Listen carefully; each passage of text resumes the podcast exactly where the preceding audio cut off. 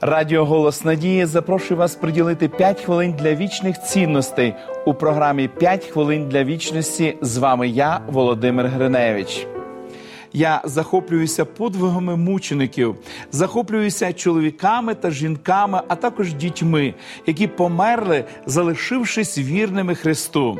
І сьогодні залишатися християнами стає питанням життя і смерті для мільйонів людей, коли свобода совісті перебуває під загрозою в регіонах, де правлять терор і релігійна нетерпимість.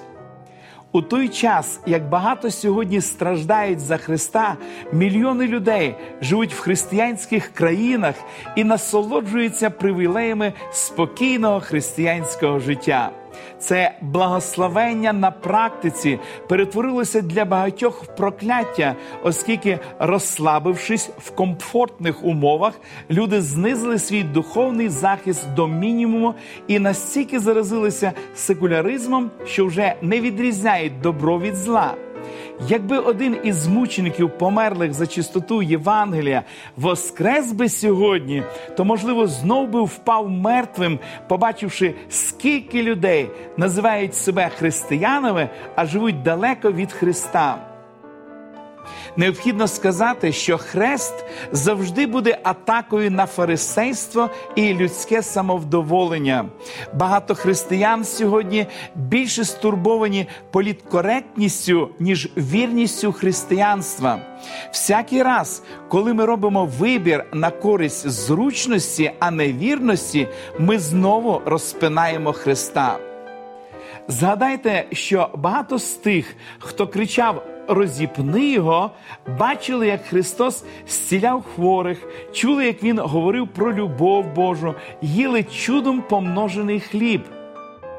Під натиском натовпу важко зберігати вірність, але ті, хто слідує за натовпом, приречені на самотність і позбавлені спасіння. Як пише Джон Максвелл, за тими, хто слідує за натовпом, ніколи не буде слідувати натовп. Християнство це не шлях до того, щоб стати популярним. Христос сказав. Не думайте, що я прийшов, щоб мир на землю принести. Я не мир принести прийшов, а меча. Я ж прийшов порізнити чоловіка з батьком його, дочку з її матір'ю і невістку з свекрухою її, і вороги чоловікові домашні його. Якщо вірити словам Ісуса, той, хто зберігає вірність, обов'язково зіткнеться з протидією. Так що перевірте себе, якщо сьогодні ніхто не оспорює ваш спосіб життя, не піддає сумніву християнські цінності, які ви сповідуєте, то можливо ви пристосувалися до світу і у вас немає нічого особливого.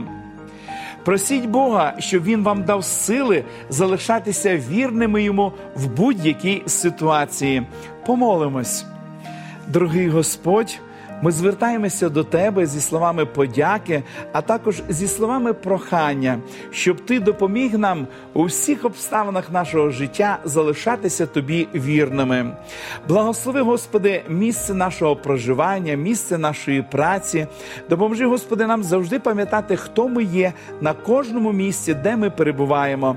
Благослови наших телеглядачів. Господи, можливо, сьогодні хтось бореться з тим, щоб бути вірним тобі, даруй, Господи, силу і підкріпи кожного, хто сьогодні звертається до Тебе про допомогу. Молимось в ім'я Ісуса Христа. Амінь. Пам'ятайте, єдиною надійною основою для будівництва власного життя є Ісус Христос, наш з вами Спаситель. Пропонуємо вам цікавий курс уроків для індивідуального вивчення святого письма Discover. Ці уроки допоможуть вам крок за кроком у вивченні важливих питань, які стосуються спасіння. Ви можете отримати їх, зателефонувавши нам за номером телефону 0800 30 20 20 або написавши на електронну адресу biblesobachka.hope Нехай благословить вас Бог. До побачення!